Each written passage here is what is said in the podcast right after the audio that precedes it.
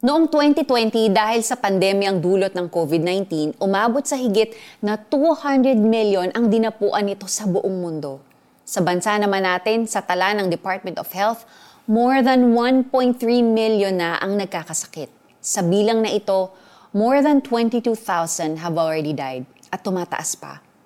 While we couldn't see the end of this pandemic while it was happening, there is one who sees and knows everything, si Jesus Christ. Not only that, He knows our struggles with our bodies. He knows when we are sick.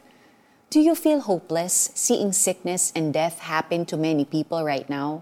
Do you feel frustrated, angry, and discouraged? But in spite of what's happening around us, know this, Jesus heals. Oo, maaaring matagal bago magamot ang inyong mahal sa buhay. Maaaring nagastos na ninyo ang lahat ng pera ninyo sa paggamot pero hindi pa din magaling ang may sakit. Pero patuloy kang maniwala. Sabi nga ni Jesus Christ sa John 16 verse 33, I have told you these things so that in me you may have peace. In this world you will have trouble, but take heart. I have overcome the world. Yes, trouble is expected, which includes darkness, sickness, while we are living in this world. But let us not be discouraged. Nasa kamay na ni Jesus ang buong mundo. Let's pray. Panginoong Jesus, for the past years, ang daming nagkakasakit. Hinihiling ko na gamutin at pagalingin mo sila. Naniniwala ako na ikaw lang ang makakagamot sa kanila. Ibalik mo ang kanilang lakas. Panginoon, na naway maging masigla silang muli. Tulungan mo rin sila sa aspetong pinansyal at bigyan mo sila ng provisions, lalo na para sa gastusin sa ospital, para sa kanilang mga relatives at kamag-anak. I-encourage mo sila, i-assure mo sila na tanging ikaw lamang ang makakapagpagaling sa kanilang mahal sa buhay.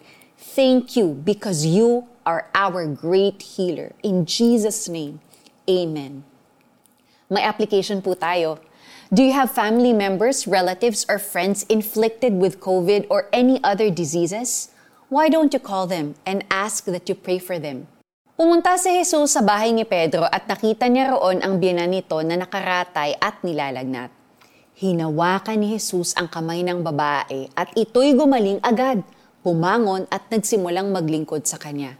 Nang gabing iyon, dinala kay Jesus ang maraming sinasapian ng mga demonyo. Sa isang salita lamang ay pinalayas niya ang masasamang espiritu at pinagaling ang lahat ng may karamdaman. Sa gayon, natupad ang sinabi ni Propeta Isaias. Inalis niya ang ating mga kahinaan, pinagaling ang ating mga karamdaman. Matthew chapter 8 verses 14 to 17. Ako po si Sonja Calit. God bless you. Have a great day.